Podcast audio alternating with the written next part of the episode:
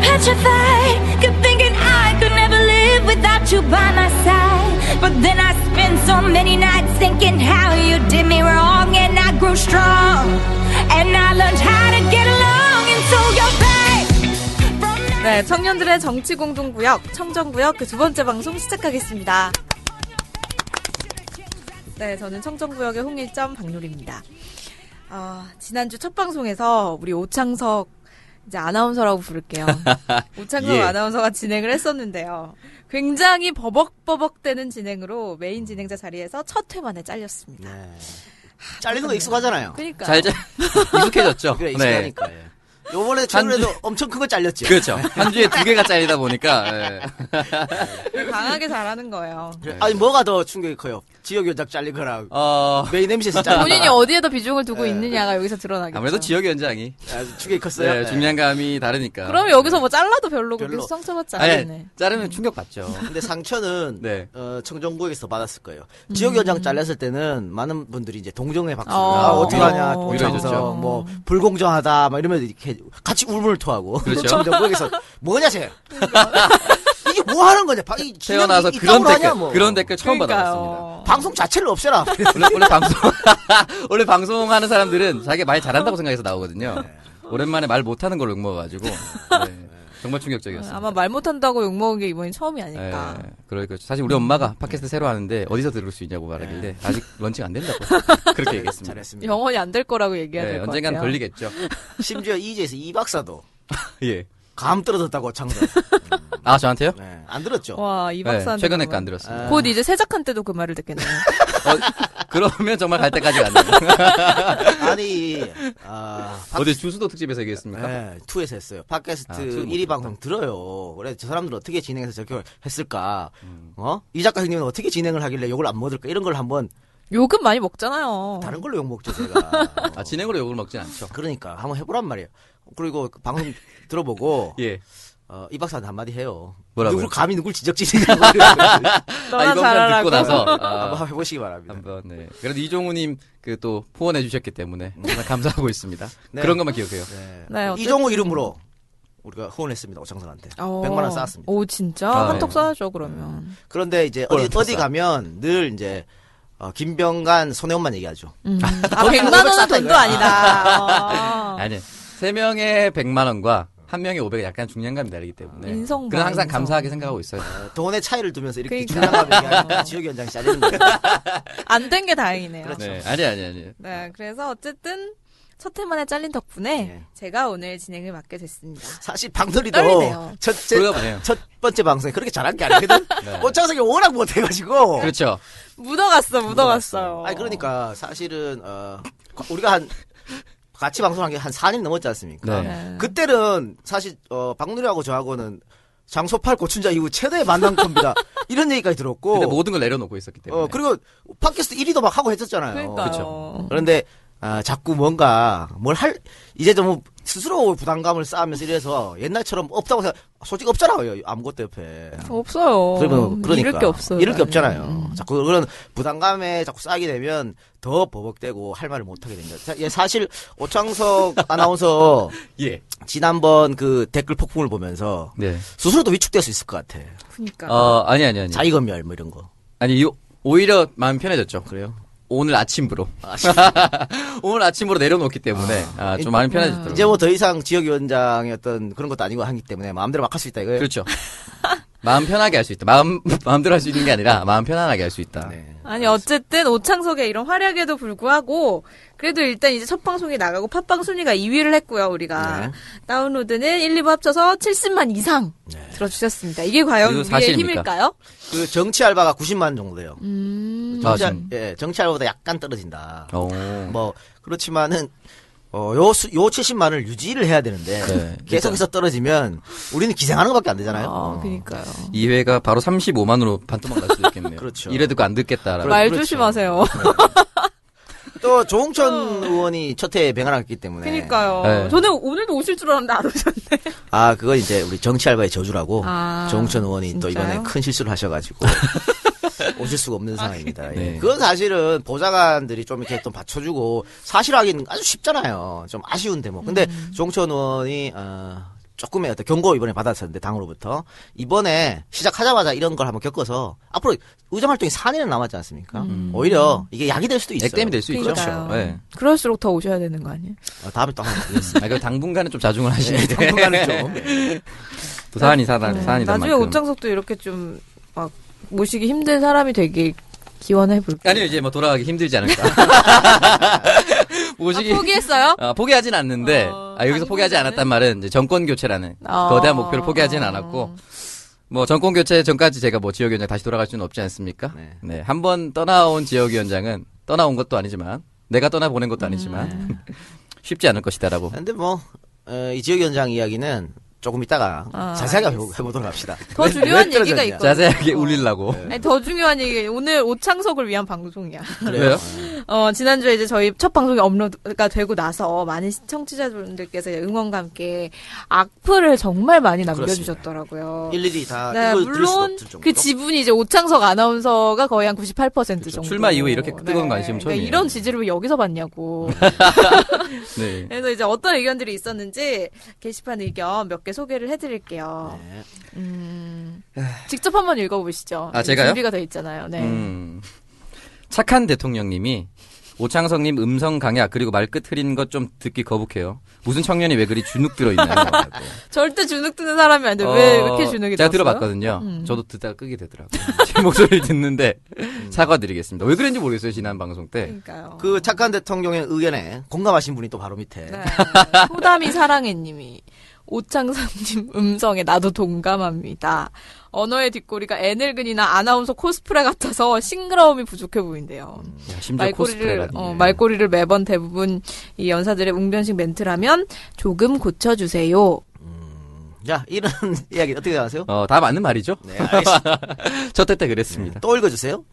네, 그리고 이제 초록향기님께서 청정구역 재밌게 잘 들었습니다. 다만 좀 아쉬움이 있어서 몇 자 남깁니다. 시간이 지나면 좀 더 나아지겠지만 이첫 방송은 조홍천 의원님이 안 계셨다면 어쩔 뻔했나 싶습니다. 라고 정천 하고 의원이면 안 계셨으면 제가 다 했어요. 에이, 혼자 할 수 있었다 이 어, 말씀이죠. 좋은 일 있으니까 내가 토스한 거지. 그래서 와리 뽀찌 이런 건 몰랐잖아요. 와리 뽀치 내, 내 전문 분야야 몰라? 어. 뽀찌 뽀찌.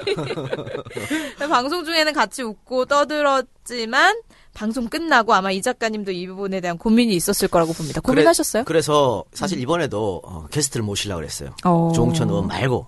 그런데 계속 그렇게 하다 보면 또 무슨 게스트한테 묻어간다 이런 얘기 나올까봐 아. 한 3회는 그냥 3명이 하는 걸로.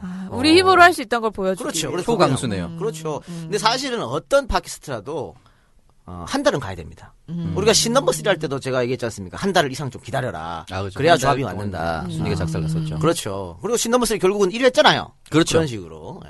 물론 그때 조합과 지금 조합은 다릅니다만은 이 조합이 낫지 않아요, 훨씬? 알겠습니다. 좀 두고 봅시다. 한달 이후. 그때 조합과 다른 건 너만 다르니까. 내가 크지. 네, 그래서 이 초록향기님이 한 가지 제안을 해주셨어요. 김광진 의원님도 청년을 대표하시는 분임으로 함께하는 건 어떨까 싶습니다. 음. 네, 아니면 남태훈님만큼은 아니더라도 말빨이 엄청 좋은 분을 한 분 정도 더 영입하는 게 좋을 것 같습니다. 오창석 위원장님과 그리- 박누리 그리운 아나운서 그리운 네, 두 분만으로는 힘이 딸린다는 느낌이 많이 듭니다. 길게 봐야 하는 코너이므로 진지하게 고민해 보셨으면 합니다. 솔직히 이외는 어떻게 꾸려가야 할지 살짝 걱정이 되네요. 아, 우리 방송이 오늘 두 번째 방송 아닙니까? 네. 그렇죠. 광고가 하나밖에 없거든요. 이렇게 가면은 방송 진행이 안 돼요. 그러니까 방송이라는 게 그냥 뚝딱 만들어지는 게 아니었습니까? 그렇죠. 여기 여기 사실은 안가 이게 조합 거기 때문에 안가 대여료도 드려야 되는 거고 음. 어, 네. 작가료, PD료, 편집료 많이 붙어 있어요. 니들 출연료까지. 그렇기 때문에 또 말대로 김강진 의원을 모시고 김강진 의원 출연료 또 드려야 되고 그렇죠. 불가능합니다. 그래서 음. 아 그리고 김광진 의원 또 청년이란 단어 떼고 싶어하기 때문에 네. 하여튼 음. 여러분들께서 기대해 주시면 어, 지금 어떤 문제점을 지적하시는지 잘 알고 있기 때문에 네. 음. 아, 첫, 첫 숟가락부터 배부를 수 없지 않습니까? 차츰차츰 나아가는 모습을 보여드리도록 하겠습니다. 그래서 이제 이 작가님이 저희한테 오늘 계속 말씀하신 게 빨리 광고 받아와라. 광고 받아. 아, 광고가 없다. 막 질러라. 네. 광고로 한번 활력건 어떻게 됐어요? 활력관 사장님이 연락 이 잘 안 음. 되네요. 내 인생 활력이 되실 줄 알았는데 그냥 갔어요. 계속 네. 연락해봐요. 계속 연락하겠습니다. 네. 그리고 이제 몽호점님이 청정구역 재밌어요. 오창석, 박누리 두 분이 좀 더 적극적으로 막 한번 해보세요. 옛날 박누리 하나가 이 작가한테 막 하는 것처럼 할 때가 더 좋았던 음. 것 같은데 약간 좀 점잖아졌다고 할까요? 오하나도 그 특유의 싱싱함이 약간 부족한 것 같기도 하고요. 젊다는 게 뭡니까? 그냥 자기들 멋대로 한번 해보세요. 둘 다 그냥 막말하고 깔깔대고 그냥 즐기세요. 편집은 신 PD가 좀 잘하겠어요. 오창석, 박누리 힘내라 파이팅! 네, 이건 정말 이제 경례 말이에요. 그러니까요. 이분 정말 잘 아, 감사합니다. 내부 사정 잘 알고 계시거든요. 옛날에 박누리가 저한테 정말 요거 엄청나게 이거 막대했죠. 신피디님이 쓴 거 아니에요? 이거 신피디님 아, 아니에요? 네. 편집은 CPD가 잘 알고. 그런데 유일하게 칭찬받은 사람. 그러니까요. 그러니까, 예. 음, 마지막 의견. 또 마지막 하나 의견 더 제가 소개해 읽어드릴게요. 드릴게요. 근데 참고로요. 네. 편집 CPD가 안 합니다. 누가 합니까? 아, 이제 내용 편집을 제가 하고 네. 기술 편집은 우리 저 편집 담당 직원이 또 따로 있어요. 아, 그러니까 CPD는 지시만 해요. 아, 그렇게 음. 그래서 생각하시면 요즘 목에 힘이 들어가셨군요. 그렇죠. 아, 자, 이 세 개의 의견이 왔는데요. 이 중에 저희가 한 분을 선정합시다. 그래서 네. 어, 책을 보내드리는 걸로. 어, 무슨 어, 무슨 책 책이요? 보냅니까? 내 책이지 뭐. 내, 내 책밖에 없어요. 내 책을 보내드리는 걸로. 제 책 어, 떤거 보냅니까? 형님 제 어떤 거? 아니 그 이분이 원하시는 것. 아, 아. 오창석 책도 어, 오창석 만약에 책도 원하면 있잖아요. 네. 우리 아, 세 제 명이 책- 침필 제 책이- 사인해서. 둘 다, 둘 다 괜찮다고 하시는 거예요? 둘 다 필요 없다고? 뭐 그럼 어쩔 수 없고요. 음. 그러니까, 그러니까 음. 우리의 청정구역이라는 이름을 지어주신 분이 계세요. 이게 손혜원 아. 위원장이 지어준 걸로 아는데 아닙니다. 우리 저 일반 유저분이 지어주셨거든요. 음. 어, 네. 그분한테 오늘 우리가 세, 어, 세 명이 사인해서 책이 갈 거예요. 음. 어, 좋네요. 책만 원하실 수도 있잖아요. 우리 사인은 원하시지 않으시죠? 아 그럼 찢으면 되죠. 아, 받- 받고 첫장 찢으면 되잖아요. 뭘 아, 사인 문제예요. 좋아해. 어, 원래. 그래요? 자 그럼 어, 이게 오창석 군의 거의 다 얘기니까 세 개 중에 네. 하나를 오창석 음. 예, 골라주세요. 분이 골라보세요. 저는 사실은 뭐, 심정적으로는 예. 그 착한 대통령님, 네. 음성 강약 그리고 말끝 흐리기 좀 듣기 거북해요. 네. 무슨 청년이 왜 그리 주눅 네, 들어있나요? 이렇게 근데 짧고. 준욱이 들 이유가 있어요. 왜요? 음, 되는 일이 없잖아. 요즘에요? 어. 요즘, 아니, 잘 되죠. 뭐가 잘 되는데요? 아, 낙선 이후 잘 되는 건 잘 어. 없지만, 어. 사실 제 인생의 피크는 2016년 1, 2, 3월이었다라고 생각해요. 예. 4, 5, 6부터 갑자기. 음. 이렇게 꺾이는 됐다 갑자기 이렇게 돼서. 그렇죠. 어. 그게 네 인생 전체의 전성기일 수도 있어요. 거예요. 아, 제 인생 전체. 그렇죠. 어, 뭐 그럴 수도 있습니다, 사실. 백세 인생인데. 안 되죠. 7, 8, 음. 9 또 반등할 겁니다. 그래요. 착한 대통령님이 본인이 원하신다면 전 이분께 보내드리고 싶습니다. 네. 그러면 착한 대통령님께서 저희 메일 정치알바 골뱅이 gmail.com 네네. 메일로 개인정보 전화번호하고 개인정보. 개인 아니 보통 주소라고 하지 않나요? 개인정보지 네. 뭔가 뭐 유출될 것 같은데요? 네. 전화번호하고 아 그래서 메일로 보내달라는 거예요. 전화번호하고 주소를 보내주시면 저희가 또 원하는 책 제 책 중 제가 쓴 다섯 개 중에 하나 혹은 오창석 책 중에 여섯 권 중에 하나를 골라주면 그 중에 하나를 골라서 저희가 보내드리도록 하겠습니다. 근데 문제는 이분이 음, 첫회 듣고 이해부터 안, 들을 수도 아, 들으시- 있어요. 안 들으실 자기 수도 댓글이 있어요. 선정되지도 모를 수 있고. 아, 그러네요. 그게 정말 최악인데. 아, 진짜 슬프네요. 근데 앞으로는 그냥 이렇게. 근데 이분은 애정이 느껴져서 들으실 겁니다. 네. 그래요. 네, 그리고 이제 어, 좀 더 자세한 근황 토크를 한번 해볼게요. 오창석. 오창석 씨가 지역위원장이 탈락했다는 소식이 있었습니다. 네. 이번 주말에 네, 오창석 전 부산 사하을 지역위원장이 지역위원장 공모에서 탈락했다는 비보가 음, 어떻게 예상했습니까? 네. 어, 약간의 느낌이, 면접 볼 때 약간의 느낌이 있었죠. 음, 저한테 이제 경제적인 것이 아주 아주 많이 들어갈 텐데 경제적 부담이 클 텐데 어떻게 생각하느냐 뭐 그런 질문을 했을 때 지역위원장으로서의 그 덕목 중에 경제적인 가장 클 수도 있겠구나 아, 그런 생각했어요. 그런 생각이 들었죠 누가 그런 음. 질문을 했어요? 밝게 됐나요? 네. 어 충청의 김종민 의원께 아 김종현 의원 걱정돼서 그렇게 질문했을 거예요. 음, 그렇겠죠 네. 아마 그래서 아마 그런 것들이 여러 가지 또 조합이 됐고 또 대선까지는 지역 내에서 민주당 내의 당내 경선을 통과한 대통령을 홍보하는 역할을 하지 않습니까 네. 지역위원장이 네. 그런 거를 젊은 청년이 하는 것보다 조금 더 연륜이 있어 보이는 사람이 하는 게 낫지 않을까 정무적 판단으로 잘렸네요. 그러면. 그렇지 않을까라는 생각을 합니다 왜냐하면 지금 더불어민주당에서 어, 지역위원장 현역 지역위원장을 갈아치우는 조건이 있어요. 네 오창석 현역 지역위원장이잖아. 그렇죠 어, 뭔 조건이 있냐면 총선 개인 득표율과 정당 득표율의 격차 많이 나면 많이 할수 알겠다는 얘기겠죠. 아. 또 두 번째 3위 이하 낙선 여부 음. 또 다회 낙선 여부 이걸 교체 기준으로 제시했는데 일단 마지막 다회 낙선은 안 들어가죠. 첫 번째 출마했을 절대 아니죠. 두 번째 3위 이하 낙선 여부도 오창석 2위 했으니까 음, 2위 요. 들어가지 않아요. 칠 7, 명 중에 2등 했습니다 그렇죠? 그러니까 첫 번째 에, 총선 개인 득표율과 정당 득표율 이거는 오창석이 득표율 차이가 많이 좀 납니다. 부산에서 오히려 부산에서 더불어민주당 득표율하고 네. 오창석 개인 득표율 이것도 지금 말이 안 맞는 게 18개 지역구 중에 두 개가 지금 갈렸거든요. 근데 하나는 정진우 위원장, 네, 정진우 다회 위원장은 낙선. 다회 낙선이에요. 다회 그리고 낙선이에요. 정 위원장은 제가 여기서 할 말은 아닙니다만 창석이는 잘 알, 아이고, 오창석 씨는 잘 알 거예요. 예. 그 부산에서 그 더불어민주당 당원들에게 여론이 아주 안 좋습니다. 어. 이분은 그 전부터 교체 이야기가 끊임없이 흘러나왔던 분이에요. 그런 저런 이로 따- 어, 떨어졌다고 보고 딱 두 명인데 그 중에 오창석이 들어갔거든요. 네네. 그럼 오창석 어, 전 지역위원장이 꼴찌냐? 그게 아니에요.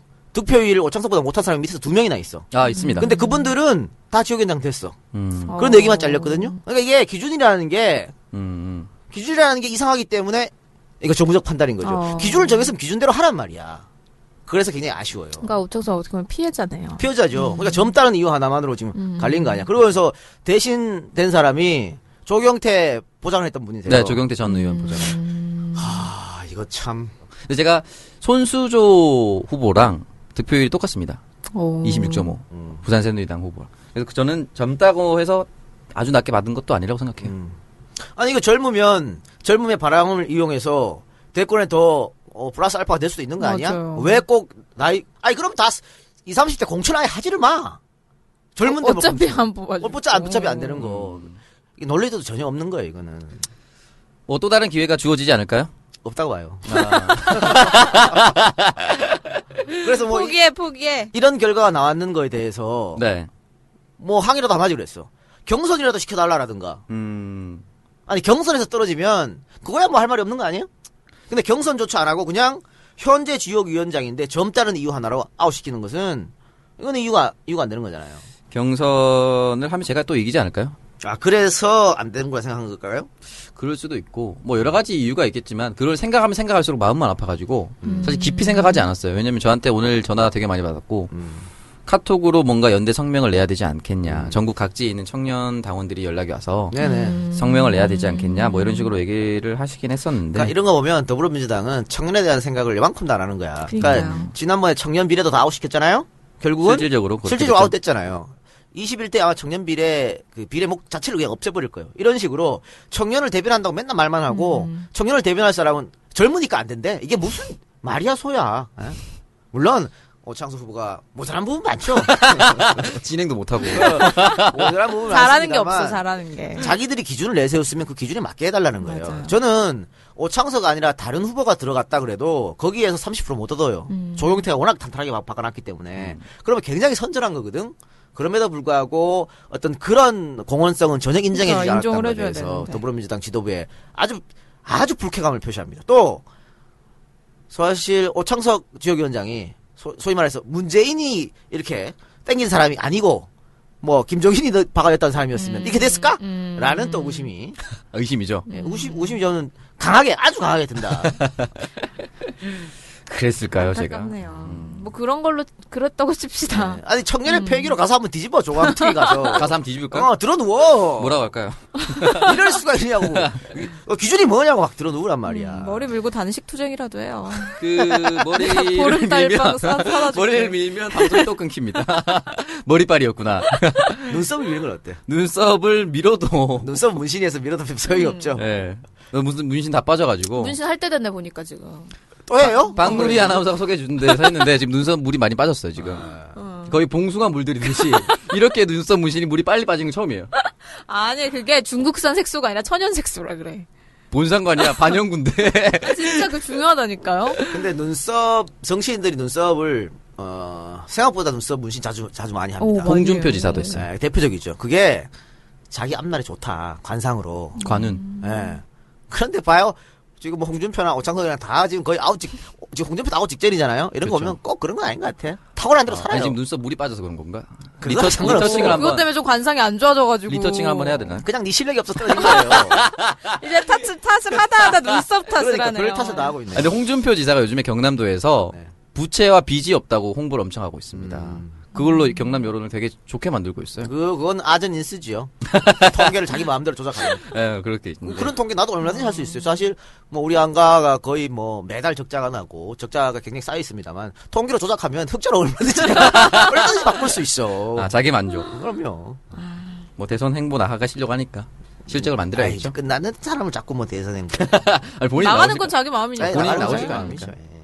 저는 일단은 다시 제 자리로 돌아왔다고 생각을 하고 지금부터 제가 대선에서 할 수 있는 역할을 또 한번 찾아봐야 된다고 생각합니다. 음. 이미 이미 결정을 난 거에 대해서 사실은 그 당내 지도부에 들이받는 것도 뭔가 어필하는 것도 중요하지만 음. 그냥 좀 냉정하게 예. 예, 결과 받아들이고 빠르게 제가 재 정비를 하는 게 음. 그렇다고 이게 번복이 되면 당에 또 더 안 좋다고 저는 네, 생각해요. 네, 네. 음. 또 저는 출마를 할 때 또 뭔가 독립운동한다는 의미로 네. 나갔기 때문에 이게 독립운동이라는 아주 그 소중한 의미의 단어를 막 쓰지 마요. 저는 그렇게 아. 저는 그렇게 인생을 바쳤는데 포장하기 나름이죠 뭐. 포장하려. 아, 네, 홍 이 준 예, 내용물은 지금 그러니까. 이- 지금 똥냄새가 음. 가득가득한데 포장하면 그 냄새가 안 없어지나요? 어, 어떤 비상근 부대변인이라도 예. 제게 주신다면 음. 열심히 일하겠습니다. 네. 그리고 뭐 부산 지역에서 아직 할 일이 많잖아요. 그렇죠. 네, 대권을 위해서. 네, 네. 부산 지역에서 청년들을 이제 규합하는 역할을 좀 해달라고 네, 네, 계속해서 요청했었기 때문에 네. 그걸 해야겠죠. 네, 열심히 하시기 바랍니다. 노관심, 노관심. 그거 이제 놓은 어. 포기한 상태네요. 아 근데 이번에 새롭게 지역위원장 되신 분이 자신의 역할은 2017년 대선까지다 이렇게 그냥 대외적으로 공언을 했어요. 어, 말씀하시더라고요. 그 뒤에 뭐 또 지역위원장 재도전. 자리가 공석이 되면 자, 재도전 해봐요. 네, 그래 재도전 해봐야죠. 다시 한번 그 지역위원장 하려면 돈이 필요한데 그런 질문 받, 받으면 2년 동안 많이 모아놨습니다. 아, 2년 동안 많이 벌어야죠. 예, 많이 보세요 그래가지고. 많이 벌 겁니다. 네, 아주 아주 괄목할 만큼 네, 많이 벌어서. 예예. 그냥 광고를 빨리 땡겨와요. 알겠습니다. 자, 박누리 아나운서는 어때요? 이거 한 주 저요? 동안 방송 나가는데 주변에서 뭐 들었다는 얘기나 뭐 어떤 얘기 없었어요? 음, 저희 방, 저희 한경 PD님이 조용히 오셔서 너 그거 또 하냐? 그래서 아, 네 음. 한다고 그랬더니 아, 조용히 해라. 음. 조용히. 조용하게 하라고 네. 음. 그러시다. 근데 아 굉장히 좋아하는 이 방송을 좋아하는 PD님이세요. 음, 그러세요? 어, 이 작가님 한번 만나 뵙고 싶다고 음, 생각하시는 것 같아요. 그래서 어떻게 지내셨어요 한 주간? 저는 뭐 늘 똑같죠, 뭐. 음. 그래요. 오늘도 옷 멋있게 입고 오셨는데 네. 어디 갔다 오셨어요? 어, 꼭 질문드리고 싶은 게 지난주 아궁이 녹화 잘 하셨나요? 네, 잘했습니다. 왜요? 아, 그냥 아궁이. 이철이 의원 동반 출연했다고? 네, 잘했습니다. 어. 그때 약간 조금 아니 뭐 어쨌든 에, 친하게 지내기로 했어요? 아니 원래 친해요. 친하게 진짜 그게 뭐야? 원래 친한데 어떤 정치적 색깔이라는 노선이 다를 뿐이죠, 저하고. 그분은 음. 2017년 대선 때 이기려면 중도를 잡아야 세- 이긴다고 생각하신 분이고 저는 음. 그건 신기루다. 선명으로 가야 이긴다고 생각하는 사람이고 이러다 보니까는 뭐 자꾸 트러블이 생기는 건데 그것 빼고는 어차피 새누리당이 집권하면 안 된다는 거는 공통된 생각이잖아요. 음, 공통된 아, 그럼요. 그럼 그렇기 때문에 무슨 뭐 머리 쥐뜯고 싸울 그럴 사이도 아니에요. 원래 사이 좋았어요. 그렇죠. 책에서도 많이 네네. 형동생 후배로. 네 앞으로도 뭐 친하게 지내시길 아, 바라고요. 네. 네, 지금까지 이제 지난 첫 방송에 대한 평가 그리고 우리 진행자들의 근황 토크 진행해 봤습니다. 어, 팟캐스트 청정구역에 대한 또 방송 의견이나 광고 문의 중요하죠, 이거. 네. 광고 문의 주실 분들은 J E O N G C H I A L P A 골뱅이 gmail.com으로 보내 주시면 감사하겠습니다. 네, 잠시 광고 듣고 와서 이제 본격적인 주제 토크 진행하도록 하겠습니다.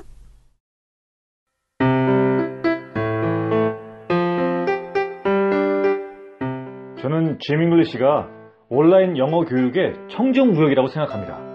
보세요. 매일 30분 혹은 1시간씩 자신의 학생이 영어 실력이 늘길 바라는 정말 순수한 마음으로 열심히 가르칩니다. 실력은 당연히 뛰어나고요. 1대1 수업이니까 남의 눈치 안 보고 마음껏 영어로 말할 수 있고요. 그러면서 한 달 수강료 95,000원. 이렇게 수강료 쌓으면서 서로 배려까지 하며 화상영어, 전화영어를 할 수 있는 데가 대한민국에 어디 있어요? 그래서 지민글리시가 청정구역이라는 겁니다. 여러분, 이제 검색창에 지민글리시를 검색하세요. 아, 검색은 청정구역으로 하지 말고요. 지민글리시에서 공부를 시작하시면 곧 영어를 잘하게 되십니다.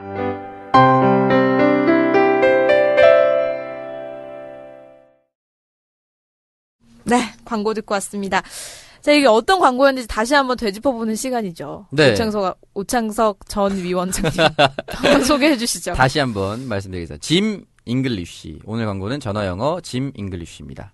지난번에 광고는 나갔었는데 광고 소개를 따로 멘트를 언급하진 않았어요. 그래서 EJ에서 원래 광고를 한 업체인데 청정구역에도 아, 함께 감사하네요. 해주셨습니다. 네, 지민글리시 저도 한번 그니까요.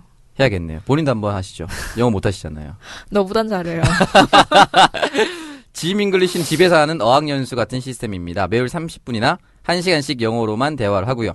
필리핀에 지사를 두고 자체적으로 선생님을 채용한다니까 선생님 실력이 뛰어나 소개가 많은 곳이라고 합니다. 초등학생부터 어르신까지 누구나 공부할 수 있고 수강료가 저렴하니까 한 가족이 함께 공부할 수 있고 오랫동안 꾸준히 공부할 수 있습니다. 그리고 1대1 수업이니까 수강생의 실력에 맞춤 맞춤식 교육이 진행되고 학원처럼 영어 울렁증 없이 편하게 얘기할 수 있는 짐 잉글리쉬. 확실한 건 짐 잉글리쉬 공부하면은 영어로 말할 수 있다. 라고 소개를 합니다. 홈페이지는 www.jimenglish.co.kr 지민글리시.co.kr로 찾아가시면 이제 됩니다. 포털에 검색하면 나오겠죠. 예, 그렇게 어, 영화에 관심 있는 분들은 애용 많이 해주시고요.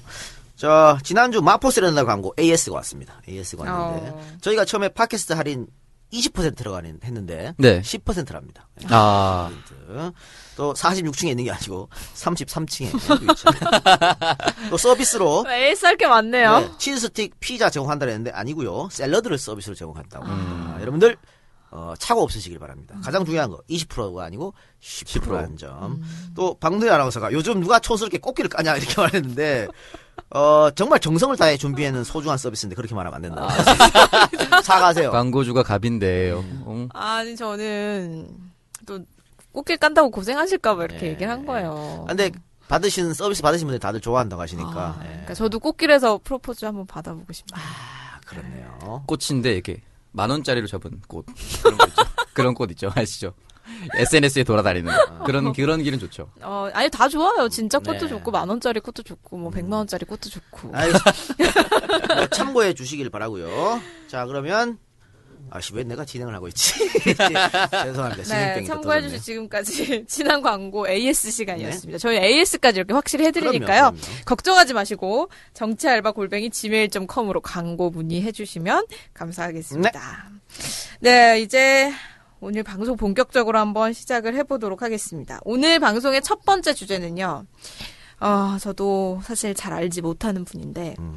전두환 전 대통령과 함께 5공화국을 만든 주역이었던 박준병 전 민정당 사무총장이 3일날 병사했다고 합니다. 이 박준병이 대체 어떤 사람이었는지 오창석 아나운서가 양력을 알아봤다고요? 네, 뭐야 갑자기 프로그램이 말씀해 주시죠. 네. 사실 저도 이분 몰랐습니다. 1933년 충북 옥천 출생이고요. 육사 12기를 졸업하고 84년까지 육군 복무를 했습니다. 56년부터 79년에는 육군 24단 사단장으로 했는데 이때 했던 일들이 신군부 하나의 핵심이었고 12.12 쿠데타, 쿠데타 5.17 비상계엄, 5.18 광주 민주화 운동을 진압을 했습니다. 그리고 육군본부 인사참모본부장을 지내서 어, 대표적으로 1981년에 전두환 대통령의 지시로 녹화 사업이라는 것을 진행을 했고요. 육군 대장으로 예편한 다음에는 85년부터 92년까지 민정당, 민자당, 자민련의 삼선 국회의원을 지냈습니다. 그리고 95년 자민련의 부총재를 끝으로 전계를 은퇴했습니다. 김대중 대 김영삼 읽으면 박준병 나오는데요. 왜? 아 그래요? 기억이 안 나요? 네. 너무 오래 읽었죠. 그 네. 오래전에 읽어서. 음. 박준병 씨가 근데 사실 음, 이제 오공화국 주축 인사들이 하나 둘 가고 있네요. 아. 얼- 지금 뭐 79년, 80년 하면 한 35년쯤 됐잖아요. 네네. 그러다 보니까 당시 전두환이 구태도 할 때가 40대였으니까 이제 그런 식으로 한 명 한 명 음. 그러네요. 가는 것 같습니다. 전두환 대통령 여전히 건강하신 것 같아요. 그러니까 이런 거 보면 아, 권력이 뭐라고 그렇죠? 음. 그렇게 자신이 권력을 잡으려고 죄 없는 사람 고문하고 죽이고 음. 그렇게 해야 뭐해 결국은 다 죽고 없어지는데 그러니까. 그럴 필요 없을 것 같아요. 근데 뭐 확실히 욕 먹으면 오래 산다 이런 말이 맞나 봐요. 음. 진짜 오래 살아. 저도 지난 댓글로 수명 한 5년 연속. 네, 그러니까 축하해요. 어. 플러스 5년 삑 뜨는 거 알죠? 어, 이번 회에서도 욕 먹을 수 있게 한번 노력해보려고. 아니 아니. 그리고 이분이 광주 오적 중에 한 명입니다. 음. 오적은 전두환 당시 보안사령관 그리고 이희성 계엄사령관 노태우 당시 수경사령관 정호영 공수특전사령관 그리고 박준병 24단장입니다. 음, 왜냐면요. 박준명의 24단이 광주에 증파됐었거든요. 그러니까 어, 맨 처음에 광주는 5월 17일 날 7공수가 들어갔고 이틀 있다가 11공수 들어가고 그다음에 또 3공수 들어가고 계속해서 이제 늘립니다. 늘리는데 그래도 안 되니까 결국은 박준명이 24단을 넣었는데 이게 전방사단이에요. 음. 나라 지키라고 북한하고 싸우라고 어. 갖다 빼서 선발해 후방으로 갖다가- 간 거네요. 그렇죠. 빼서 갖다 박은 거지. 음. 이런 공로로 충무 무공 훈장까지 받으셨었기 때문에. 그리고 옛날에 그런 얘기 있었어요. 24단 마크 달고 광주가면 뭐 요거도 먹는다. 음. 그런 얘기가 있을 정도였었죠. 그런데 이런 사람이 결국은 나중에 뭐 오창석이 오창석 씨 이야기처럼 삼선 국회의원을 했잖아요. 음. 국회의원 세 번이나 해먹었어요. 이런 사람도 삼수하는데. 그러니까 이런 사람도 삼선 어떻게 하는데. 알겠어. 내가 나쁜 짓을 해야지 국회의원 되는 너무 것인가 착하게 봐요. 사나 지금? 뭐 충북 옥천 출생이라 그랬는데 네. 자기 고향에 출마해 갖고 뭐 음. 당 삼선 의원이 고향에 출마했는데. 근데 사실은 뭐 출마할 때 고향발이 좀 큰 것 같습니다. 사실 음, 확실히 저는 사실은 고- 부산이라는 고향은 맞지만 사하구에 직접적으로 살았던 건 아니에요. 그러니까 학교가 사하구에 있는 대학교가 사하구에 있고 제 진짜 고향은 이제 북강서울 화명동인데 거기 이제 고등학교 총동창회 뭐 요런 것들 요런 사람들이 보통 그 근처에 살고 계신단 말이야. 그런 사람들이 커서 제 나이 또래가 되면 청년 상인 회장도 하고 뭐도 하고 뭐도 하다 보니까 그런 힘들이 빨리빨리 규합될 수 있는데 저 같은 경우는 사실은 이번 선거 이제 와서 말씀드릴 수 있지만 일단은 조경태 의원이 탈당하면서 더불어민주당에서 구의원을 받았던 모든 사람들이 탈당해서 새누리당으로 갔습니다. 음, 그거는 뭐 당연한 거죠. 네, 탈당을 갖고 비례대표 구의원이 남아서 보이질 않았어요. 어디 가신지 몰라. 그리고 예비 경선 두 분 컷오프 된 사람은 도합, 돕질 않고 3월 30일이 정식 선거일인데 그 전날까지 선거 현수막을 사무실에 걸고 있었어요. 그러니까 그 지역 주민들이 과연 더불어민주당의 후보가 누구냐라는 것을 선거 당일부터 알았어요. 공식 선거 운동 당일부터. 그래서 제가 시장 갔을 때 13일 선거 운동하고 당선되려고 하냐 젊은 놈이 뭐 이런 얘기를 많이 들었거든요. 그러니까 되게 어려웠었어요. 사실은 현지에 있던 사람들이 안 도와주셨고 이번에 되신 분도 살짝 디스라면 사상구의 배재정 의원 도우셨습니다. 지난 선거 때. 그게 좀 안타깝죠. 그래서 혼자 했어요. 혼자. 뭐 핑계고요 다. 그럼에도 불구하고 26.5는 많이 받은 것이다. 근데 지역위원장이 왜 이렇게 중요하냐면요. 방금 뭐 조경태 따라서 뭐 구의원들 다 갔다 그랬잖아요. 이거 다 공천할 때 지역위원장이 입김으로 하는 거거든요. 음. 그러니까 그렇죠. 그, 그 부산 사상구에 있는 소위 말하는 야당 성향의 방구 좀 낀다는 분은 오창석이 밑에 들어가고 싶지가 않은 거예요. 뭐 그럴 가능성이 높죠. 네. 그렇기 때문에 그런 일이 벌어진 거예요. 네, 어쨌든 별- 지금까지 별로 궁금하지 않은 오창석 이야기였고요. 네. 자, 아, 그리고- 박준병의 죽음에 대한 얘기나 계속 네. 해봅시다. 네. 이분이 어 24단 사단장으로서 광주에 간 것도 어 하나의 흑역사지만 아니 이분 역사 중에 뭐, 뭐 빛난 역사가 있나 다 흑역사지. 그렇지만 또 하나 문제는 녹화 사업에 음. 대한 거거든요. 녹화 사업 뭔지 아세요? 사실 처음에 이제 녹화사업 공부하라고 했을 때 헷갈렸던 게 저는 산림 녹화사업 박정희 때 그건 줄 알고 산에 나무 심으라고. 네. 어, 우리 강산 푸르게 푸르게. 음. 예, 예. 그래서 뭐 한 10년 동안 30년이었죠. 그래서 국토의 그 유- 전쟁 이후에 국토를 거의 다 회복을 했었던 최대 조림 사업이었는데 네. 그건 줄 알았으나 음. 그거 아니에요? 음. 그거 아니죠. 어 뭔가 의미는 비슷해. 빨갱이들 새빨간 놈들을 푸르게 만들어. 너의 뇌를 푸르게 푸르게 군대에 가서 푸르게 푸르게 만들어. 네. 약간 개목 운동이네요. 개목 운동. 그 약간 그런 거죠. 음, 그러네요. 그래서 이제 악의적인. 예, 이걸 이제 녹화 음. 사업을 불렀는데 이 녹화 사업 할 때 전두환이 보안사령관한테 지시를 했는데 이 보안사령관이 당시에 박준병이었다는 것이요 하는 거죠. 아, 그러니까 그래서 뭐 어떻게 한 거예요? 뭐 다 잡아다가 그렇죠. 군인들 군인들이 아니지 대학생들 음. 대학생들을 소위 말하는 데모 좀 하고 이런 분들 다 가능성 있는 이런 사람들 다 그 잡아가지고 당시 학교 군대로- 다녔으면 제가 잡혀갔겠네요. 글쎄요 별로 중요한 인물 아니어서 궁금하지 않아요. 그래서 어 당시 그 81년부터 83년 동안 2년 동안 이 녹화 사업이 벌어졌었거든요. 어. 네네. 근데 군 공식 통계로는 이 녹화 사업으로 인해서 한 400여 명, 450여 명이 음. 잡혀갔다는 거고요. 그냥 비공식 통계 대학생들이 낸 통계로는 한 1000명이 넘게 잡혀갔다고 하는 거예요. 그러니까 이거 말고도 아예 그냥 학교에서 내쫓는 거 뭐 구속이라든가 네. 제적이라든가 이런 거 다 2000명 되거든요. 그 외에 학교에 있는 사람들은 이렇게 군대에 집어넣어서 또 무- 자꾸 캐물어 캐묻는 거예요. 다음 달에 데모가 크게 있다는데 누가 해? 네가 학교 가서 알아봐. 그래 휴가 주고 가서 알아봐 주고 막 이렇게. 그래서 이제 뿌락지로 그게 발전하는 건데 뭐 유시민 의원도 사실은 뭐 병장 때 이런 일을 당했다고 그렇게 본인이 아, 얘기- 진짜요? 음. 예, 얘기도 하고 했었죠. 그래서 뭐 보안사 분실 같은 데 끌려가가지고 고문도 엄청 받습니다. 그리고 유서도 써요. 유서는 왜 쓰냐면 혹시 고문받다가 죽으면 자살로 위장하려고.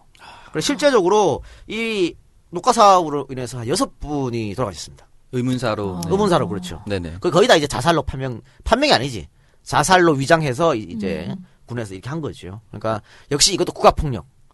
그러니까 대학생이라는 이름 때문에 음. 군대에 끌려가서 모진 고문을 받고 구타 맞아가면서 친구들을 팔아라는 얘기잖아. 자기 이름, 친구 이름 음. 쓰고. 네, 나와라. 없으면 만들어라는 얘기잖아요. 그러니까 이 고문에 못 이겨서 친구 이름 된 사람들은 또 얼마나 그 자격지심과 양심의 가책이 느끼겠어요. 그러니까. 정신을 파괴하는 그런 짓거리를 박준병 씨가 했다는 거예요. 아, 2015년 12월에 강제 징집 및 녹화 사업 중간 조사 결과 전두환 대통령이 시켜서 지시를 했다라고 밝혀졌죠. 그렇죠. 음. 어쨌든 이렇게 대한민국의 정통성을 부정을 하면서 권력을 찬탈하고 또 그 권력을 지키기 위해서 국민들을 대상으로 악행을 네. 저질렀던 인물이잖아요. 네. 음. 근데 세 번의 국회의원을 할 수 있다라는 것도 놀라운 일인데 또 어떤 그런 사법적 처벌 없이 현충원에 안장이 된다고. 음. 네. 아 이건 진짜 말도 안 되는 얘기야. 그러니까 12.12 당시에 거의 다 이제 법의 재판을 받았지 않습니까? 네. 단죄를 받았잖아요. 근데 박준병만 빠졌어. 그때 왜, 보니까 왜, 왜? 증거 불충분으로 나오지 않나요? 네, 구속됐었는데 증거 불충분은 12.12 때, 에, 전두환이 박준병한테, 어, 군사 부대를 출동하라고 요- 전화를 했는데, 안 했거든. 네. 전방에 있다는 이유로.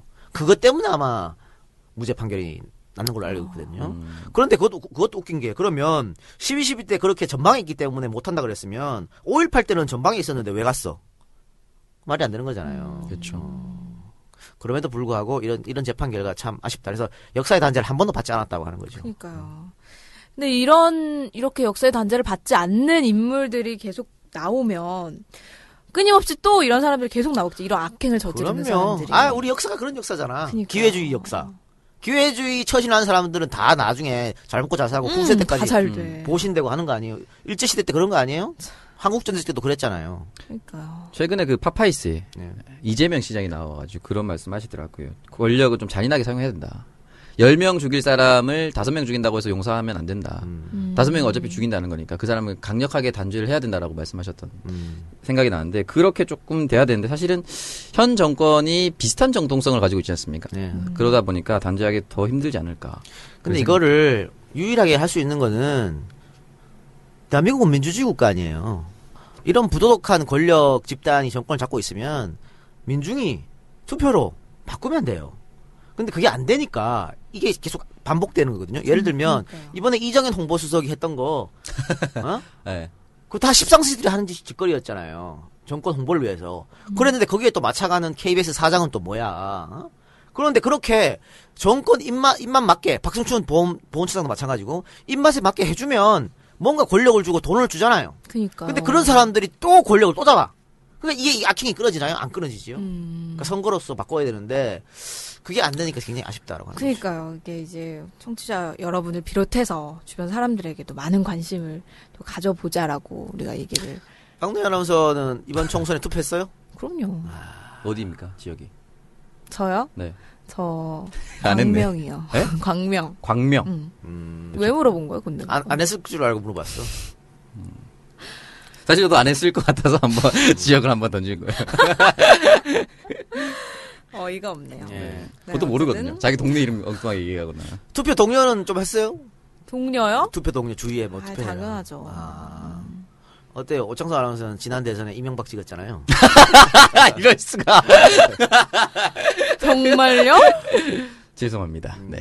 뭐 이미, 이미 다 많이 공개돼서 예. 어, 반성하고 있나요? 반성하고 있죠. 제가 그때 어떤 상황이었냐면 경제 그때 항상 그 가장 큰 이슈가 경제였어요. 지난번에 뭐 소통이었고. 음. 근데 경제였는데 영웅 시대라는 MBC 드라마가 음. 나왔습니다. 유동근 씨가 이명박 음, 전 대통령 역할을 하고 그리고 군대에서 결정적으로 이명박 전 대통령의 자서전을 읽습니다. 아, 교화됐죠. 음. 음. 부재자 투표로 가서 음. 이명박 대통령 찍고 나왔죠. 그리고 솔직히 약간의 아 이거 얘기 되죠? 예? 음. 뭐 약간의 DY에 대한 반감도 있었고 음. 그러다 보니까 아니 그래도 DY지. 역사의 죄인. 어, 그래도 나도 DY지. 나도 현충원에 아니 정 안 되면 문국현이라도 찍었어야지. 어떻게 MB로 가지? 나는, 박누나 난 랑 어땠어요? DY로 왔어. DY로 갔습니까? 예. 예, 이거 확인할 수 없으니까. 이거 그게 얘기하는 거 나 아니야. 진짜야. 거짓말 확인할 수 음. 없어. 자, 그러면 어, 혹시 이번 2017년 차라리 대선에 허경영을 네. 찍을 걸 그랬나. 또 오창서 같은 선택을 할 수 있는 젊은 친구도 있을 거 아니에요. 음. 그래서 제가 인생을 던지고 뛰어나온 거 아닙니까? 절대 그러면 안 된다. 네. 라고. 그러니까 지금 이명박을 찍어서 살림살이가 나아진 게 하나도 없잖아. 그러면 그렇죠. 망했죠, 인생이. 그 시기에 가장 인생이 안 좋을 때였어. 그 정권. 내. 아 그래서 그냥 막 나간 거예요? 음. 포기하고. 만약 막 나가지 않고 올 포기해요. 얼마나 인생을 열심히 음. 그럼 살았는데. 그런 청년들한테 한마디 해주세요. 이재일 좀 들었으면 좋겠다. 쭉 듣다 보면은 찍지 않을 수, 밖- 아, 찍을 수밖에 없죠. 올바른 투표를 할 수밖에 없죠, 민주당은. 네, 음. 저도 이 일을 하면서 가장 보람될 때가 일배하는 친구들. 교화시키는 거. 어. 어. 그때 너무나 즐거워요. 또 쭉 뭐 이명박, 박근혜 찍었는데 이제 듣고 바뀌었다 이런 분들 음. 할 때마다 정, 정말 큰 보람. 그래서 어, 댓글에 악플러들이 창고를 해도 아, 그래도 내가 해야지 이런 사명감. 정말 독립운동하는 말야 이때 독립운동 쓰는 거야. 함부로 독립운동을 남발하고 있어. 그러니까요. 실제 이게 일베에서 독립운동이지. 노무현 대통령 욕하려고 노무현 대통령 자료를 막 찾아보다가 어느 순간 노무현 대통령 좋아하고 있대요. 그런 글들이 막 올라와요. 거기에 아마 이재희도 노무현 특집이 한몫하지 않아. 그때 뭐 천만 다운로드 하고 막 그랬었죠. 어둠의 노사모라 그러죠 걔들을. 그렇죠. 더 많이 알고 있어요, 실제로. 신기한 사람들이에요, 참 진짜. 그래요. 그래서 다음 주제로 한번 네. 넘어가 보도록 하겠습니다. 조금 전에 이제 이 작가가 얘기를 하셨듯이 지난주 에 이정현 의원이 청와대 홍보수석 시절에 이제 세월호 보도와 관련해서 KBS에 압력을 행사했다는 증거가 드러나서 논란이 굉장히 거센 상황입니다. 그 근데 말이죠. 저는 참 여기서 저이 사건 터지고 저희 집에 신문을 두 개 봐요. 조선일보하고 경향신문 두 개를 보는데 음. 네. 이 사건 딱 터지고 나서 내가 조선부터 잡았어. 음. 보도를 했을까 안 했을까? 음. 당연히 없더만요. 어. 한 10면을 넘겨도 없더만요. 그래서 바로 그냥 쓰레기통 집에 넣어버렸는데 어, 이런 거죠. 이런 일이 만약에 진보 정권에서 있었다 그래봐. 김대중 어. 아. 노무현 정권에서 조중동이 연히 일면으로 때렸을 거야. 그러니까 며칠 난리 동안. 났죠? 네. 근데 안 하잖아요. 그러니까 이, 이것들은 언론이 아니야. 자기들이 언론의 지금 정통성을 부정받는 거거든요. 음. 어? 어떻게 권력이 하라는 대로 합니까? 그러면 이게 문제가 있다고 막 해야 되는데 안 하고 있는 거야. 음. 특히 더 가가는 이 당사자 해당 이정현. 기관인 아니죠? 해당 기관인 KBS. KBS. KBS도 보도를 안 했어요. 아, 야, 이거는 뭐 끝난 거죠. 그러니까. 자기 검열이죠. 예? 우리 잘못한 거는 보도하지 않는. 아니 이것도 일선 기자들 하고 싶었을 거야. 근데 또 안 해주는 음. 그쵸, 거예요. 이어서 안 해줬겠죠. 어, 참. 네. 또이 와중에 KBS가 또 더민주 박주민 의원의 의정 활동을 갑질이라고 보도를 해서 아, 또 이거 함께 다른 걸로 문제가 덮으려 그런 게 됐습니다. 아닌가. 그렇죠. 다른 걸 더 크게 해서 꼭지가 뭐라고 나갔냐면 지난 6월 30일 KBS 9시 뉴스에서 꼭지가 경찰 개인 정보 요구 의원 갑질 논란이라는 리포트로 박주민 의원을 비판을 했고요. 내용이 뭐냐면 박주민 의원이 세월호 집회 등을 담당하는 두 곳의 경찰서장의 정보를 찍어서 요구했다. 서장 두 명의 개인 부채와 신용 불량 여부와 같은 사적인 금융 정보와 사촌 이내의 친인척 보직 여부까지 요구했다면서 이것을 의원의 갑질이다라고 비판을 했었죠. 음. 근데 이제 그것과 상관없이 이제 세월호 참사와 관련돼서 박주민 의원이 아주 아주 열심히 하고 있으니까 역공을 펼친 게 아닌가 그런 생각을 하죠. 박주민이 만만한 것 같아.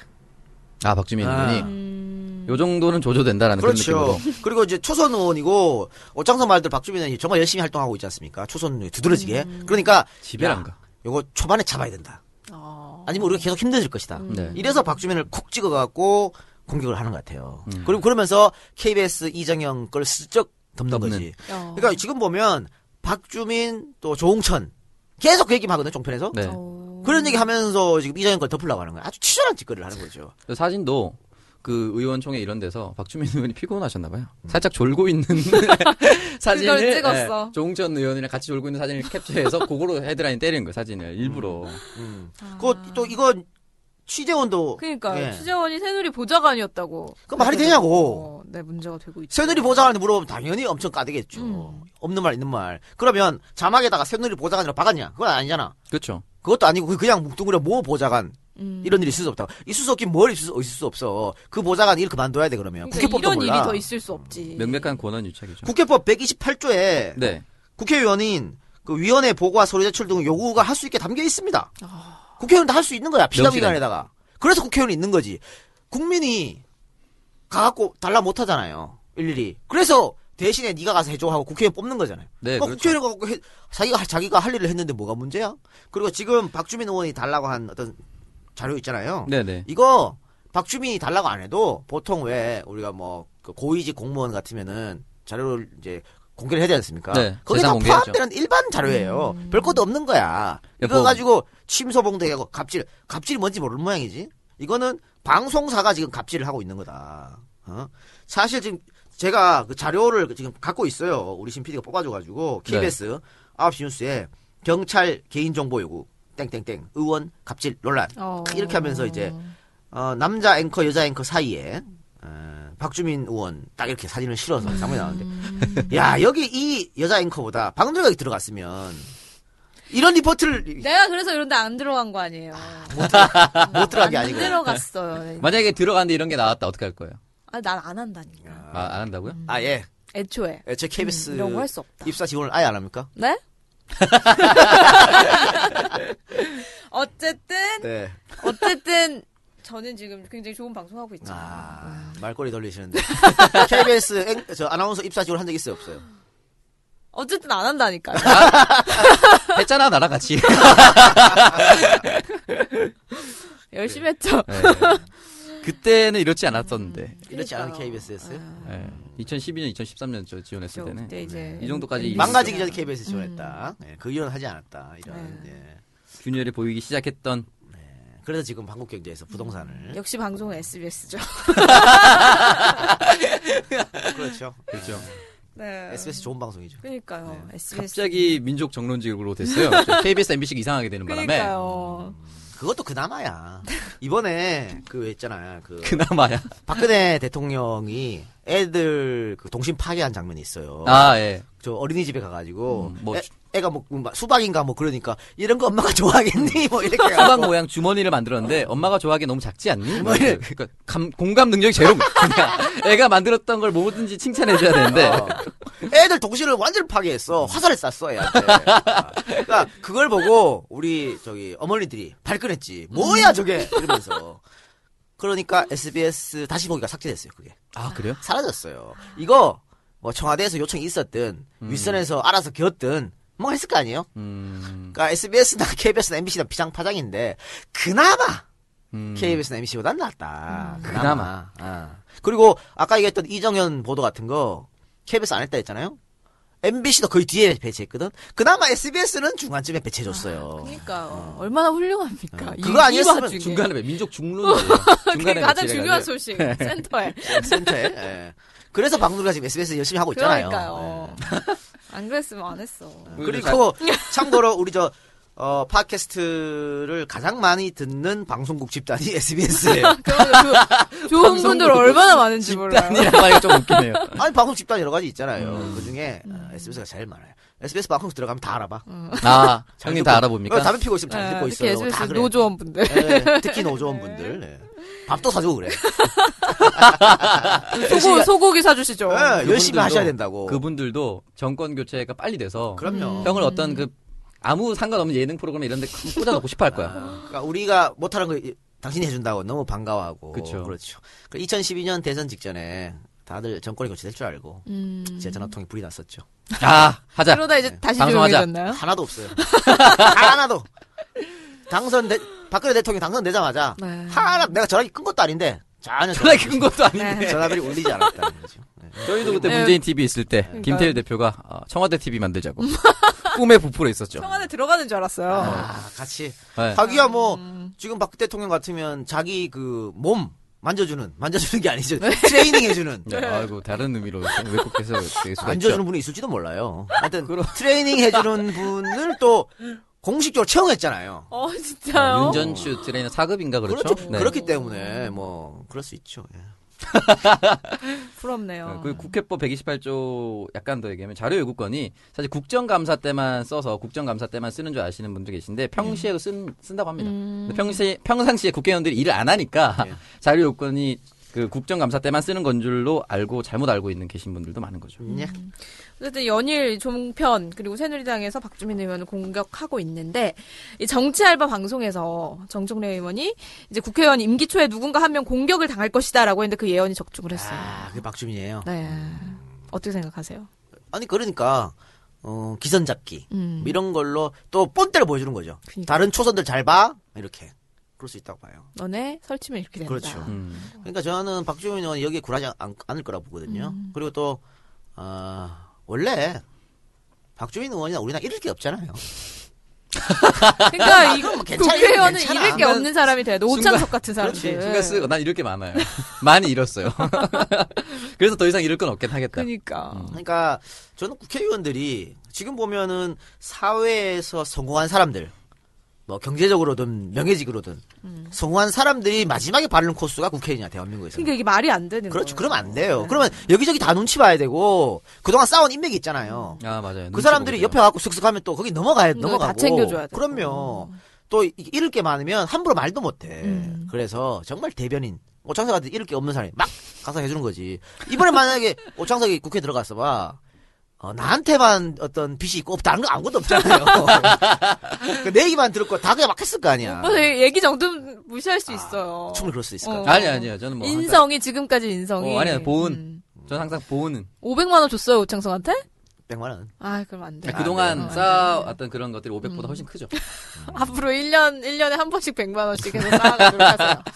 근데 뭐 어, 저는 남을 띄우지는 못하지만 음. 주기는 된 선수거든요. 아, 어. 저한테 선거 기간 중에 실제로 전화 와서 저는 한 번 못 받았거든요. 바빠서. 두 번째 제가 빨리 전화를 드리니까 이제 의원 후보가 되더니 전화도 안 받는구나 장서가 내가 널 당선시킬 수 없지만 널 조질 수는 있어 전화 빨리 받으라고 제일 제일 쓸모없는 거야. 되게 해줄 순 없지만 떨어뜨릴 수 있어. 가장 어. 아, 등에 식은땀이 네, 났어요 그런 위력을 알고 있기 때문에 저한테 함부로는 못할 것이다. 네. 예.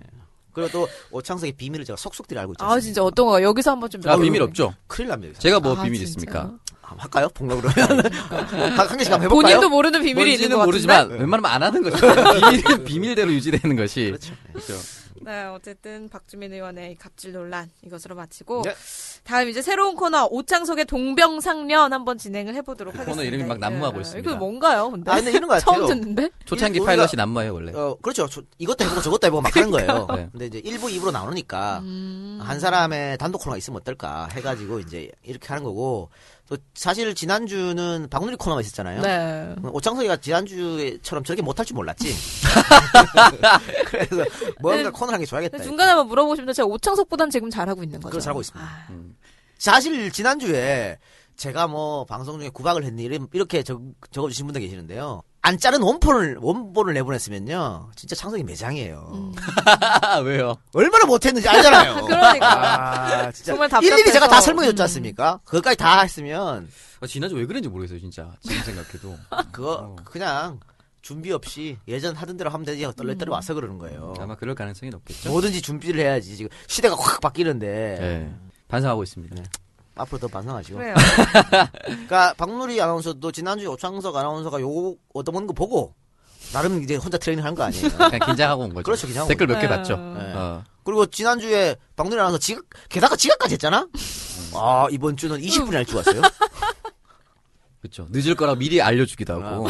확 변했지. 핑계도 대고 막 여러분의 악플이 몸이 안 이렇게 좋다는 핑계도 대고. 두 진짜 청년을 아팠습니다. 성장시킵니다. 악플 많이 많이 달아주시고 가끔가다 또 위로의 격려의 선풀도 좀 달아주시기 그러니까요. 바랍니다. 그럼 저희가 어, 추첨해서 오창석이나 이 작가의 책을 보내드리도록 네, 네, 하겠습니다. 이 작가님 책을 보내드리는 네. 거네요. 알겠습니다. 제 이번 코너는 음, 오창석의 동병상 오 동상이라는 어, 제가 안 지었습니다. 이건 누가 지었어? 아시죠? 솔직히. 아 이런 제목은요. 이건 누구야? 이런 제목은 다 CPD 모여서 나와요. 우리 처음에 바- 이 방송 제목 뭐였어요? 오누이였잖아, 오누이. 전형적인 이게 아, 오창석, 박누리, 이동형. 이 뭐야, 오누이가! 아니 무슨 해와 달이든 오늘도 아니야 뭔가요? 그리고 이번에 또 뭐? 오, 오를 굉장히 좋아하시네. 네. 오 동상? 오 동상. 오 동상. 이- 이런. 바로 이런- 얼리겠다는 거죠. 내 예, 앞뒤를 정확한 아재 개그잖아요. 그렇죠. 신PD가 40 중반이 아재야. 그러니까 아재죠. 전형적인 그러니까 이게 90년대 초반 부산의대 학생권 운동권 운동권 개그. 예. 예. 예, 그런 느낌이네요. 오늘의 커피, 어제의 커피 이런 느낌. 본인이 이게 아이, 그러니까. 뭐야 오글거리고 바로 오글거렸습니다. 그러니까 본인이 이게 아주 재밌다고 생각해요. 그래서 네. 우리한테 상의도 안 하잖아. 그냥, 집어- 그냥 집어걸어. 이 터질 것 같다고 생각하고 집어넣는 거예요. 네, 남태우 형님의 전국 노래자랑 이후로 이렇게 밀고 들어오는 코너 처음입니다. 어쨌든 이 내용이 뭐냐면 음, 제가 고민을 들어드리는 코너입니다. 오. 주제는 어떤 주제도 상관이 없고 살면서 겪는 아무런 이야기를 하면 됩니다. 오늘 현장에서 주제를 막 드려도 되나요? 제 얘기하면 고민 들어주나요? 어, 현장에서 그래서 또 나름 또 팟캐스트계 증문증설 할 수 있죠. 괜찮네요. 네. 제가 가능한 거에 대해서. 음. 네. 그리고 이제 이거는 그러면 청취자분들이 미리 좀 주시면 그니까요. 근데 또 어떤 분이 사연을 보내주셨어. 네. 뽑아왔죠. 네. 어, 연애 얘기입니다. 익명이고요. 아이디도 말씀 안 드리겠습니다. 이별의 아픔을 극복하는 방법은이라고. 사실 이런 것도 전문일 수도 있어요. 많이 차이봤기 때문에. 음. 아, 저는 3개월 정도 불같은 연애를 하고 얼마 전 이별을 한 30대 남자. 본인이 쓴 거 아니에요? 아니 아니. 아니 아니 아니. 어. 일과 관련해 점점 내 이야기를 우연히 알게 된 여친과 길진 않지만 정말 행복한 시간을 보냈고 남들같이 연애를 했습니다. 하지만 얼마 전부터 관계가 소원했습니다. 저는 결혼까지 생각을 하면서 좀 더 진지한 요구를 했고 여자친구는 그냥 결혼 생각하지 않고 연애만 집중하고 싶다. 아. 라고 했고 여친은 저보다 나이가 조금 어려서 아직 결혼보다는 즐거운 연애가 목적이다. 결혼 생각하고 싶지 않다. 어머, 뭐 소름 끼치게 우창성 얘기인데. 네, 아, 아, 그래서 네. 이래서 결국은 마음을 자, 자기가 접기로 했답니다. 자기는 결혼하고 싶어서 만났으니까. 근데 가끔씩 자기 그 친구 SNS를 들여다보면서 혼자 우울해 있기도 했다. 이렇게 아이고 이, 이 짓은 정말 하면 안 되는데. 빨리 어떻게 어, 이러다 이제 이별을 실수로 좋아요 네. 눌러봐야. 그러니까 그쵸 인스타 좋아요 그럼 누르면 하트 눌러봐야. 뜨죠.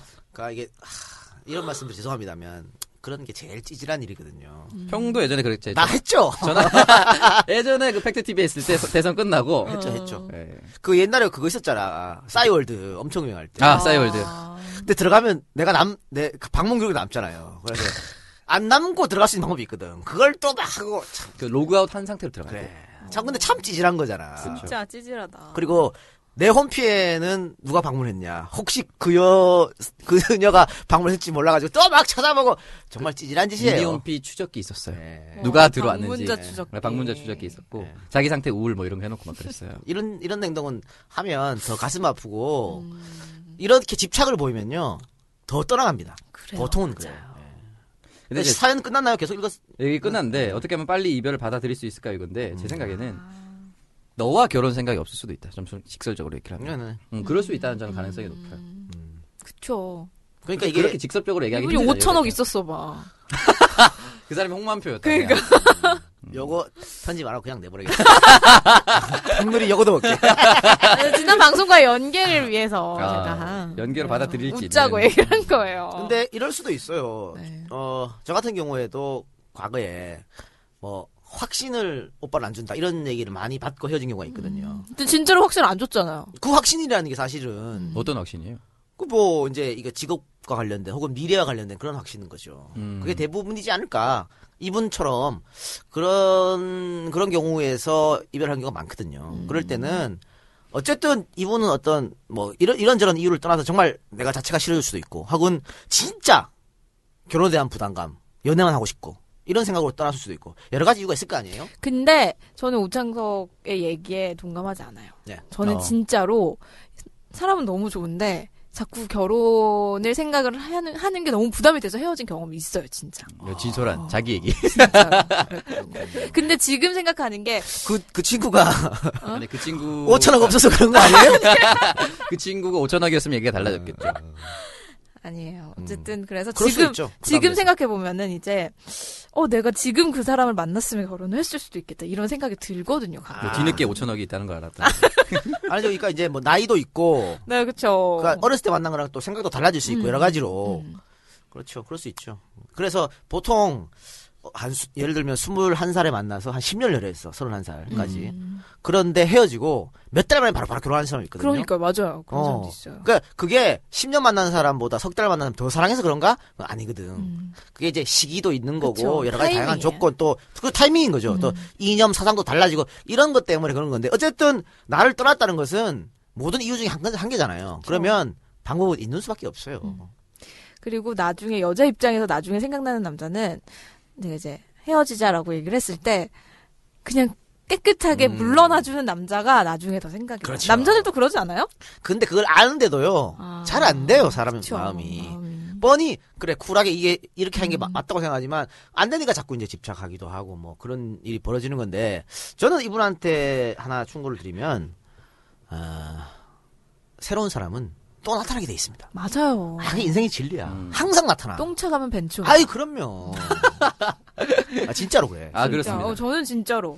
그래서 저는 만약에 첫사랑을 내가 계속 만나고 있었으면 어떻게 진짜 너무 끔찍하다니까요, 어허. 지금. 저도 그 육사. 어, 진짜. 아니에요. 근데 똥차 지나가고 벤츠가 왔는데 모르고 계속 바꾸고 바꾸고 하다 가또 결국은 마지막에 똥차랑 할 수도 있어요. 여기 장고 끝에 악수를 둔다고. 그럴 수도 있어요. 예, 결혼을 죄송하세요. 의도적으로 늦추다 보면은 아. 그르칠 수가 있어요.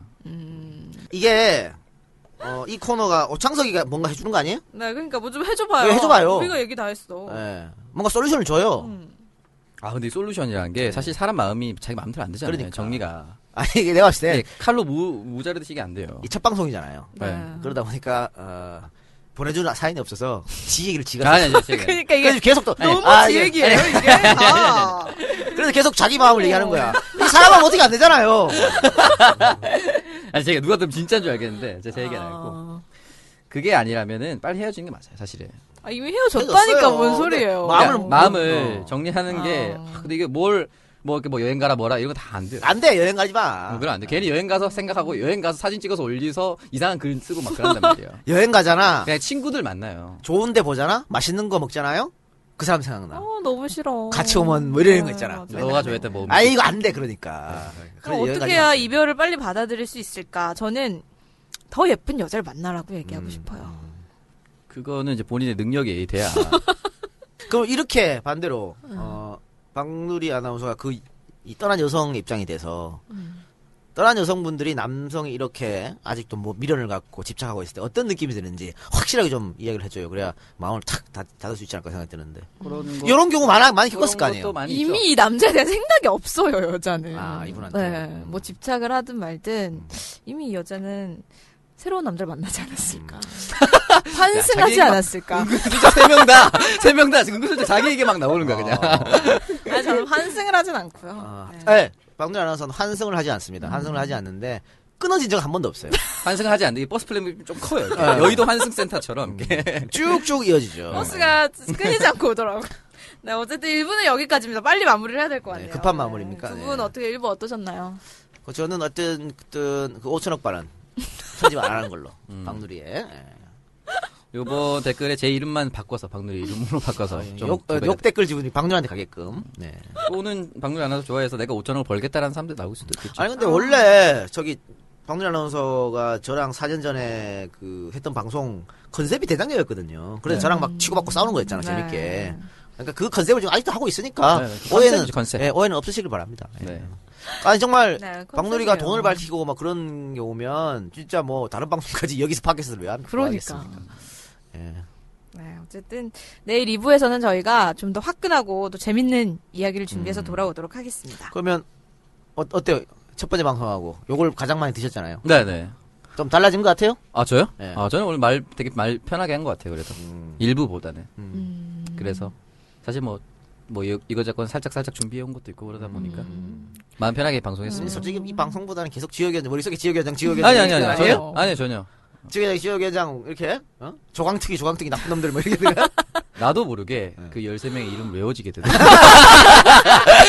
와, 어, 찌질해. 빨리 아, 이름 잊어요. 음. 기억나는 건 어쩔 수 음. 없습니다. 네. 그 사석에서 어장석이 꼭 없애버리고 싶다 이런 말한 사람도 있어요. 아, 진짜요?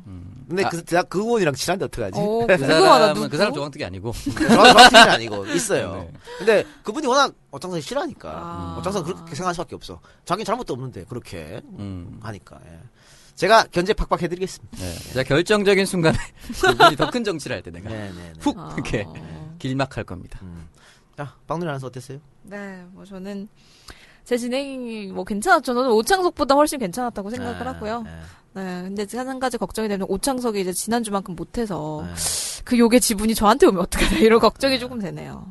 그래요. 저희 방송은 정치 알바에 기생하는 방송이기 때문에 음. 정치 알바하고 중복되면 안 돼요. 음. 그래서 그 핵심 뭐 정치적 사안이나 이런 거는 정치 알바에서 하고 네. 저희는 그 이외의 사건이라든가 혹은 꼭 정치나 시사가 아니어도 뭐 문화도 좋고 연애 예술 이런 거 다방면에 할 테니까 그렇게 되다 보면은 어떻게 뭐 질적으로 떨어진다 이런 말 들을 수도 있거든요. 근데 여러분께서 이해하시고 들어주시기 바랍니다.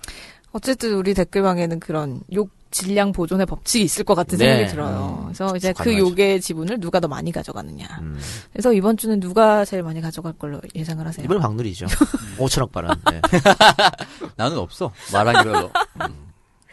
네, 5천억은 그냥 제가 비꼬려고 했던 네. 말인 걸로 네. 정말이에요. 알겠습니다. 네. 청취자들이 과연 그렇게 받아줄까요? 모르겠네요. 네, 어쨌든 1부는 오늘 여기서 마무리하고요. 2부에 더 알찬 내용으로 다시 찾아오도록 하겠습니다. 네. 그리고 저 댓글란에 네. 음, 방송 안 했으면 좋겠다. 음. 라고 하시는 분들 안 들으시면 되잖아요. 아니 그렇잖아요. 이렇게 어이 아, 어. 청정구역이라고 써 어. 있잖아요. 그렇지 한결 같아. 그거 안 누르고 정치 알바만 들으세요. 그러니까 우리가 정찰보라고 올리는 것도 아니 정말 그렇잖아. 한결같아. 우리가 정치 알바라고 속이고 지금 방송하는 것도 아니고 듣지 말라고. 듣기 싫으면 듣지 말라고. 안 들으시면 되는 건데 그거 굳이 들으시고 하지 말라고. 그리고 아까 계속 우리가 악플 얘기했지만 야 방송 재밌다고 하시는 분들 꽤 있었어요. 음. 맞아요. 꽤 있었기 때문에 아 방송을 100분이 들으시면 그 100분한테 다 못 맞춰주지 않습니까? 그런 것도 좀 이해해 주시고 정 여러분들께서 싫다 그러면 뭐 우리는 떠나지 뭐 독립 음. 음. 독립할 아. 수도 있어요 네. 청정구역으로 그럴 수 있기 때문에 그러기 위해선 광고가 좀 많이 붙어줘야 돼요. 그렇죠 정치 알바 골뱅이 지밀닷컴. 네. 네, 광고 많이 보내주시기 바랍니다. 네 내일 뵙겠습니다 네, 감사합니다. 감사합니다.